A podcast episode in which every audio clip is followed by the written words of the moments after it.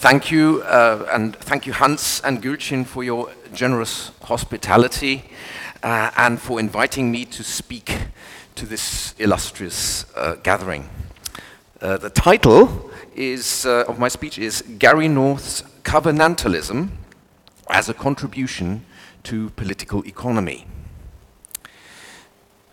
Now, uh, many of you will be familiar, uh, at least with, uh, with, some of Gary North's writings. Indeed, quite a few of you will have met him personally, which is something I sadly cannot claim. So I won't spend much time introducing him. He was born in 1942 and died in February this year. Wikipedia writes, and as far as I can see correctly, that he was, quote, an American writer, Austrian school economic historian, uh, and leading figure in the Christian Reconstructionist movement. North authored or co authored over 50 books on topics including Reformed Protestant theology, economics, and history. He was associate, an associated scholar of the Mises Institute. End quote. In this half hour, it is my aim to show you um, how North's covenantalism can help us analyze a society and identify its weak points. In addition, I will explain why I believe that this covenantalism points to a way out of the current impasse humanity is in. It is admittedly not an easy way, uh, it is not a short way, but at least it is a way. Covenantalism is primarily a theological concept but as we will see, it, it is also a universally applicable concept. Um, I will say up front that I'm not a theologian. Uh, however, uh, that may actually have been helpful, I think, when I first encountered North's writings about 20 years ago. Had I been a theologian, I would probably have been a mainstream theologian and would have therefore dismissed him from the start. However, my background is in economics. And a few years prior to discovering North, I had discovered and been converted to Austrianism. It was Austrianism that enabled me to recognize, and uh, when reading North, that I was in the presence of the work of a first rate thinker and polymath. I have read maybe 10 or 12 of his books. I've followed his current affairs and background articles for many years until he passed away. It was through North's monumental life's work of many volumes of biblical economics that I entered the world of theology. So, without further ado, what is covenantalism? According to North, every society is resting on a covenant. It is inescapable. A covenant is a bit like a contract, but with some important differences. Probably the most important fact about a covenant is that it recognizes a sovereign, a final decider. One leading difference between a contract and a covenant can be seen when looking at arbitration. With a contract, in the case of differences of opinion on whether the contract has been broken or not, it is required by, uh, what is required is an arbitrator or a judge, a third neutral party.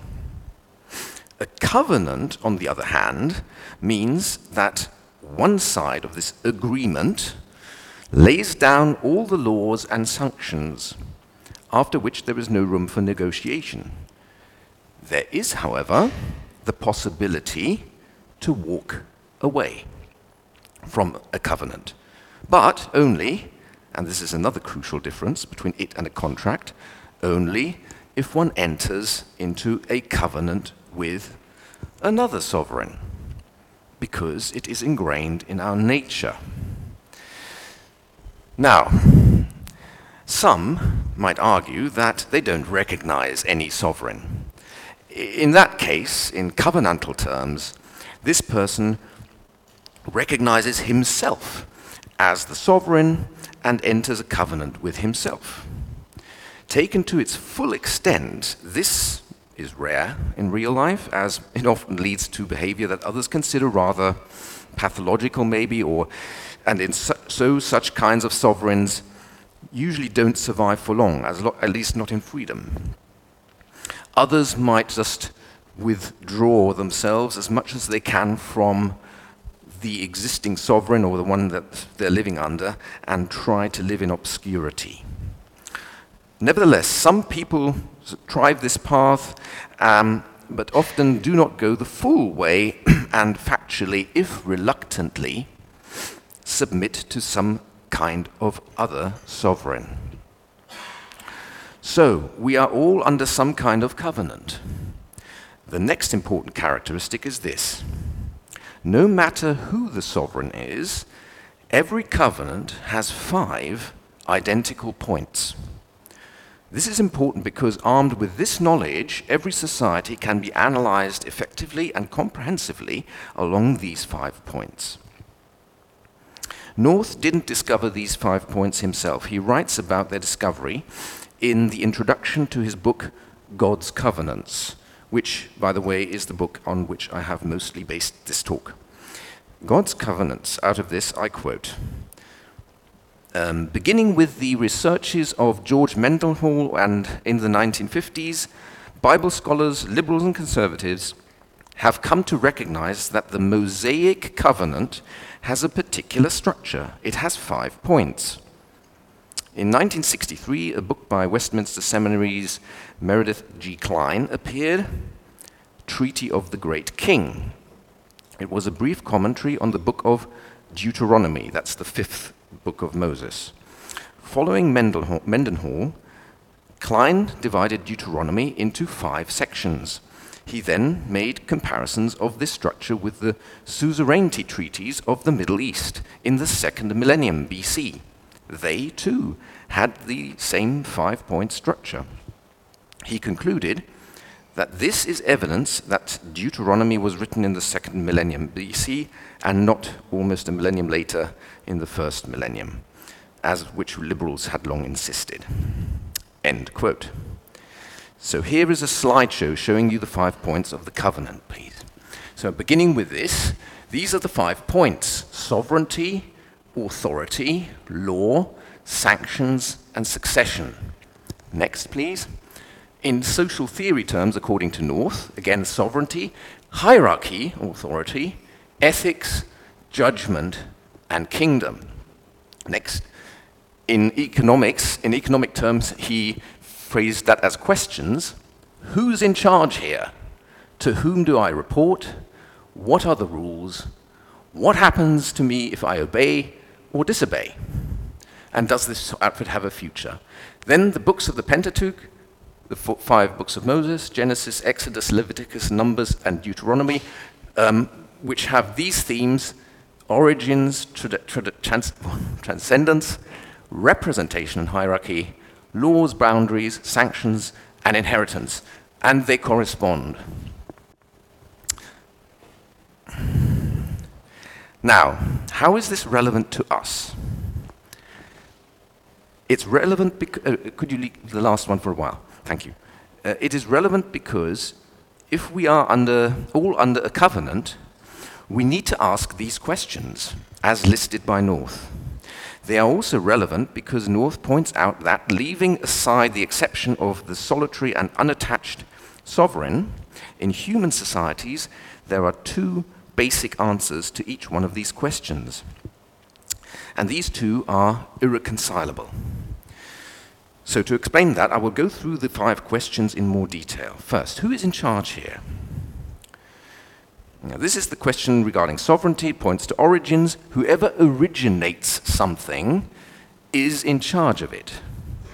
North points out that two and only two kinds of origins, basic cosmic origins, are possible either purposeful or purposeless.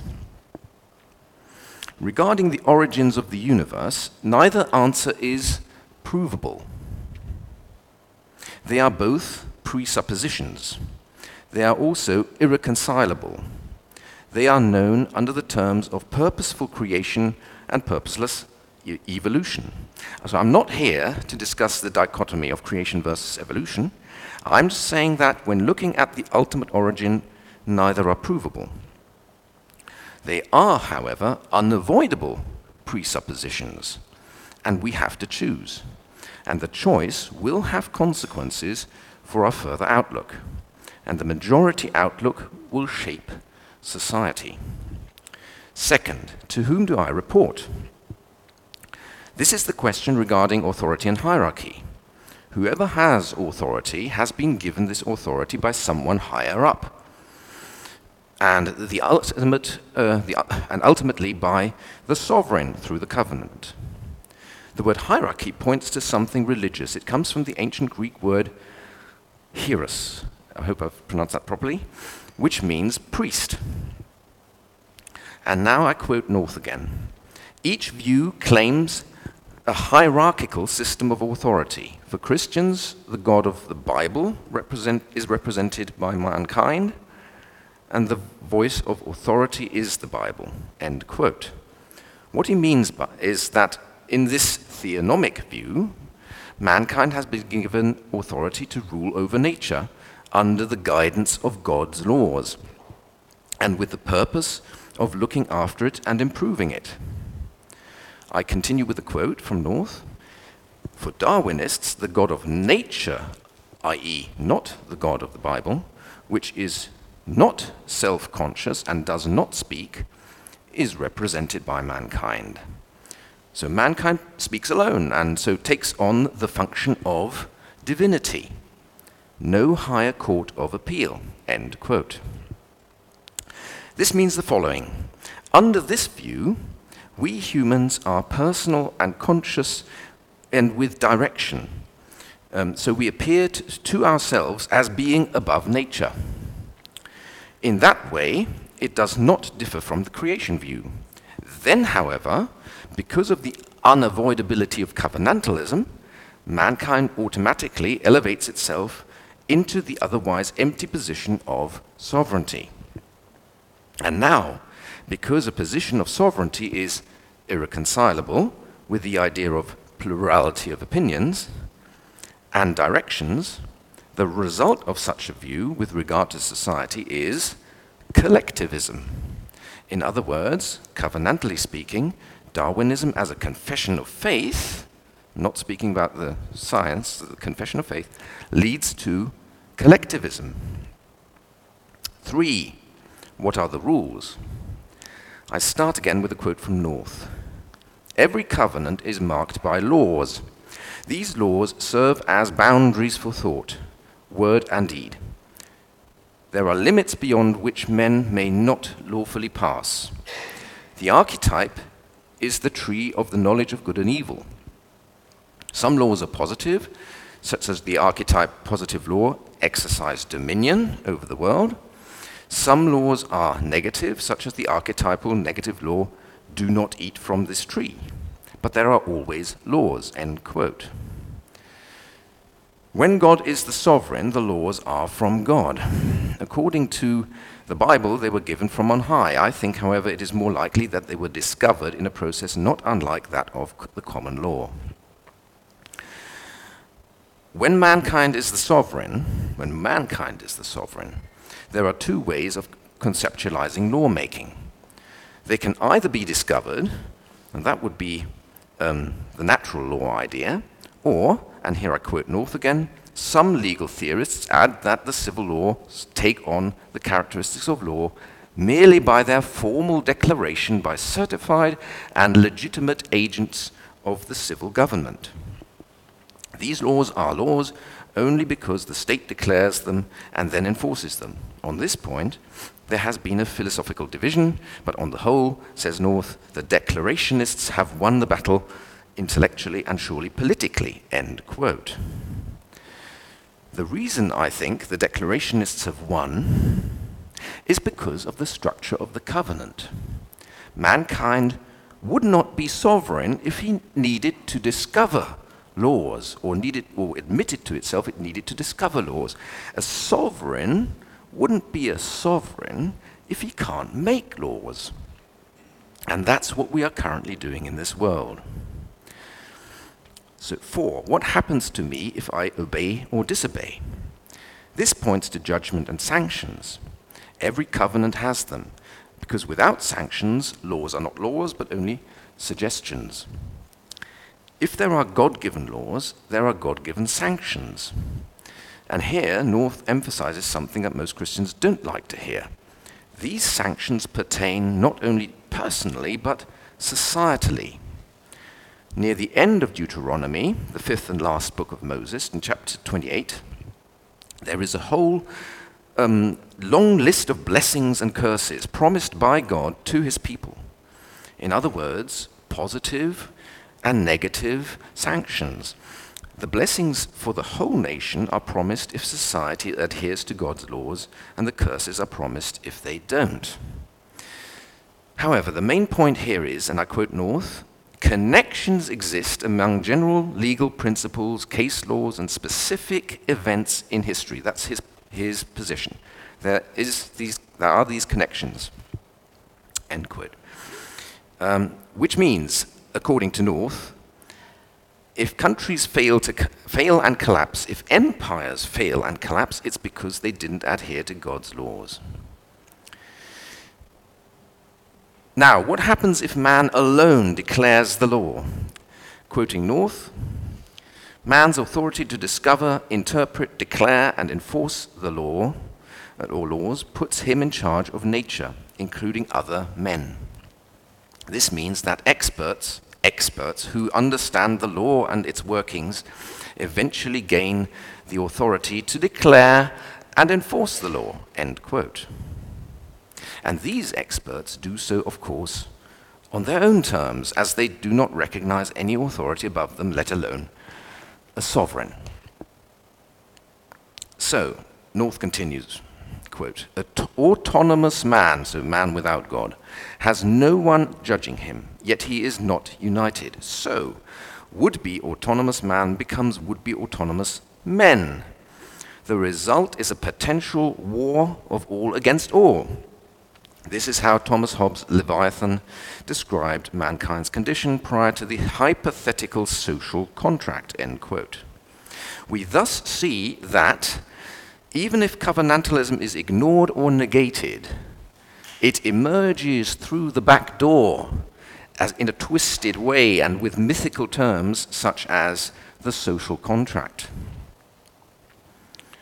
So, five, does this outfit have a future? This points to succession, inheritance, and kingdom, the end game, the aim above all aims. Every covenant has this point to quote North, kingdom is an inescapable concept. It is never a question of kingdom versus no kingdom. It is always a question of whose kingdom. End quote. When Pilate asked Jesus whether he is the king of the Jews, Jesus answers him, My kingdom is not of this world. If my kingdom were of this world, then would my servants fight uh, that I, would, I should not be delivered to the Jews? But now is my kingdom not from hence. This is from John 18, 33 to 36. Here, Christians are divided.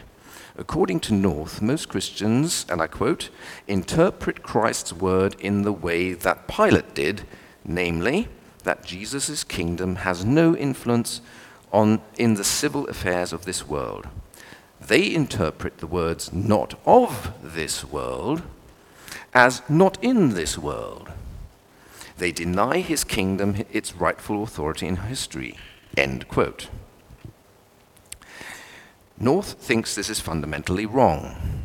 He explains that by digging deep into the meaning of the ancient Greek words of these verses. And this is how he interprets the words of Jesus uttered by Pilate. Quoting North, his kingdom is not of this world, meaning that its origin is not in this world. Nevertheless, Jesus was claiming absolute authority, meaning authority over Rome. His kingdom is not from this world, it is over this world. End quote. That's how North sees it. North concludes that Christ's kingdom is authorized by God to spread wherever sin reigns. He says that this means not just in the hearts of individuals, not just in how families are run, and not just in how churches conduct themselves, it, is also, it also means it should spread to the way the society is run and how it conducts itself. According to the blessings and the curses in the book of Deuteronomy, this will lead to a stable, just, and peaceful order, to quote the words of Hans Hermann Hoppe, used in his speech on the superiority of the Ten Commandments over the libertarian non aggression principle. In contrast, the kingdom of man is based on purposeless origins that can evolve in all sorts of directions and in endless ways. Under such a covenant, there are, to quote North, no unchanging moral principles, for there is no unchanging impersonal external environment, including the world of man. So the kingdom of man is itself evolving. End quote.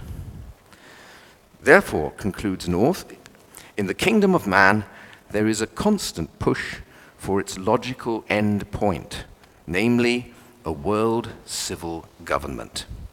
Only that kind of kingdom is the true reflection of collective mankind as the sovereign, and the sovereignty delegated to the experts of law, who will then create laws and sanctions as they see fit. They, being just as flawed as all of us, will surely lead us into a society that is unstable, unjust, and unpeaceful. This means that there are two basic, irreconcilable covenants in the world. One of them leads to the establishment of the kingdom of God, the other to the establishment of the kingdom of man. So, can we please just remove that? Thank you. Now, now, having explained the five points of the covenant and the two irreconcilable ways of answering them, it is important to emphasize that North was an optimist. He believed that in the long run the kingdom of God will win out, and it's worth looking at why he thought that. North was a, I'm going to have some difficult words here, post millennialist. Post millennialist. That means that he believed A, in the second coming of Christ, and B, that, that Christ will not return until we humans have established the millennium, meaning the kingdom of God on earth, after which Christ will proceed to judge the living and the dead. Now, of course, libertarians are always on the alert when someone prom- promises something like that and I'll discuss that with regard to North in a minute. First, I want to contrast his post millennialism with the two other views of the end times. For one, there are so called pre millennialists. They too believe in the second coming of Christ, but crucially, they believe that Christ will then, after his arrival, usher in the millennium. So, before he arrives, there will be no millennium. Uh, and at the end of that millennium, they believe there will be a last battle with Satan, after which Christ will judge the living and the dead. So there's nothing that premillennialists think, there's nothing we can do to create the millennium. It will come at some point when Jesus returns. The third group of Christians are the amillennialists. They believe in the second coming of Christ but not that there will be any kind of this worldly millennium, either before or after the coming of Christ. Or rather, they think the millennium is just a symbolic term for the time between the first and second coming of Christ.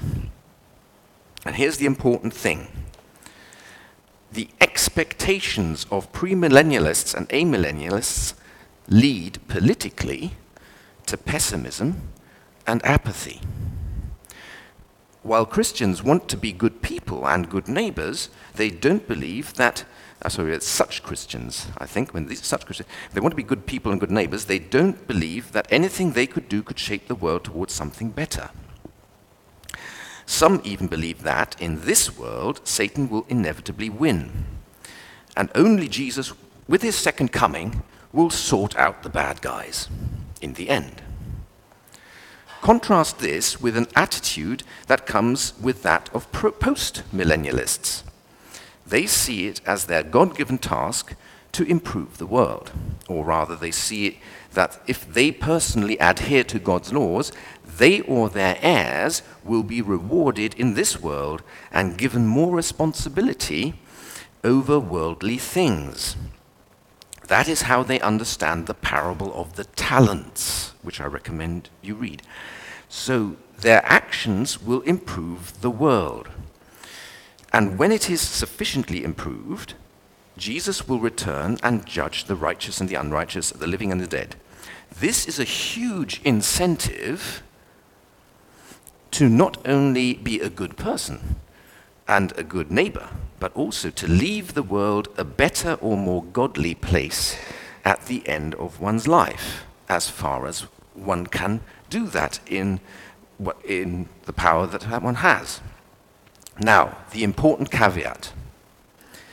If one isn't careful, post-millennial thinking can easily lead to wanting to use force, and above all, government monopoly force, why not, the ring of power, in an attempt to hasten the coming of the kingdom of God. Murray Rothbard vividly described the deeds of the Anabaptists of Münster. They were an early example of misdirected postmillennialism. Communism and wokeism are their modern heirs. They are both a kind of postmillennialism minus God. But on close examination, those early Anabaptists were also postmillennialists without minus God, even though they proclaimed to be believers, because with their murdering and thieving and whoring, they were certainly not adhering to God's commandments. That is what North emphasizes. A proper adherence to God's commandments will gradually, gradually, and progressively, though, move us towards the kingdom of God on earth. Also, he emphasizes that this doesn't mean a return to paradise. Because, according to the Bible, we humans won't be able to abolish death. Death will be the last enemy to be defeated, writes Paul in the first letter to the Corinthians. To conclude, North's contribution to political economy reveals a clear connection between Darwinism as an ideology and collectivism. The latter needs the former as a quasi religious foundation. It is uncomfortable reading for many Christians, but also for non Christians. For Christians, it leads to them to be to the conclusion that it is not enough to be just good neighbors. They are also called to strive to increase the kingdom of God in this world. For non Christians, it is uncomfortable because it compels them, as Ayn Rand would say, to check their premises and concede that they need to allow for the possibility of a purposeful origin of the universe if they ever want to hope to keep their liberty. Now, I personally think there is a lot of truth in what North says in this regard.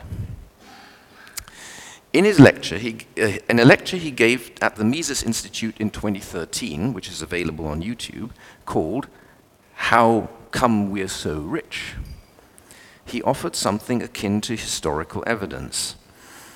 He said that early in the 17th century Netherlands, there was a shift in attitude towards entrepreneurship, innovation, and personal wealth derived from innovation and, uh, and entrepreneurship. So North offered two reasons for this change of minds. One, ethics, a transformation of what constitutes good and evil uh, for the first time within the preaching of the Protestants, and especially the Calvinists, there was a shift of view, and that was that personal wealth was legitimate, a, a blessing from God for adhering to his laws. Second, a shift in the view of the future a new optimism about what the kingdom of God can do in the midst of history. That there can be a compound expansion and growth of liberty, power, and influence in a society that is faithful to the ethics preached by the preachers.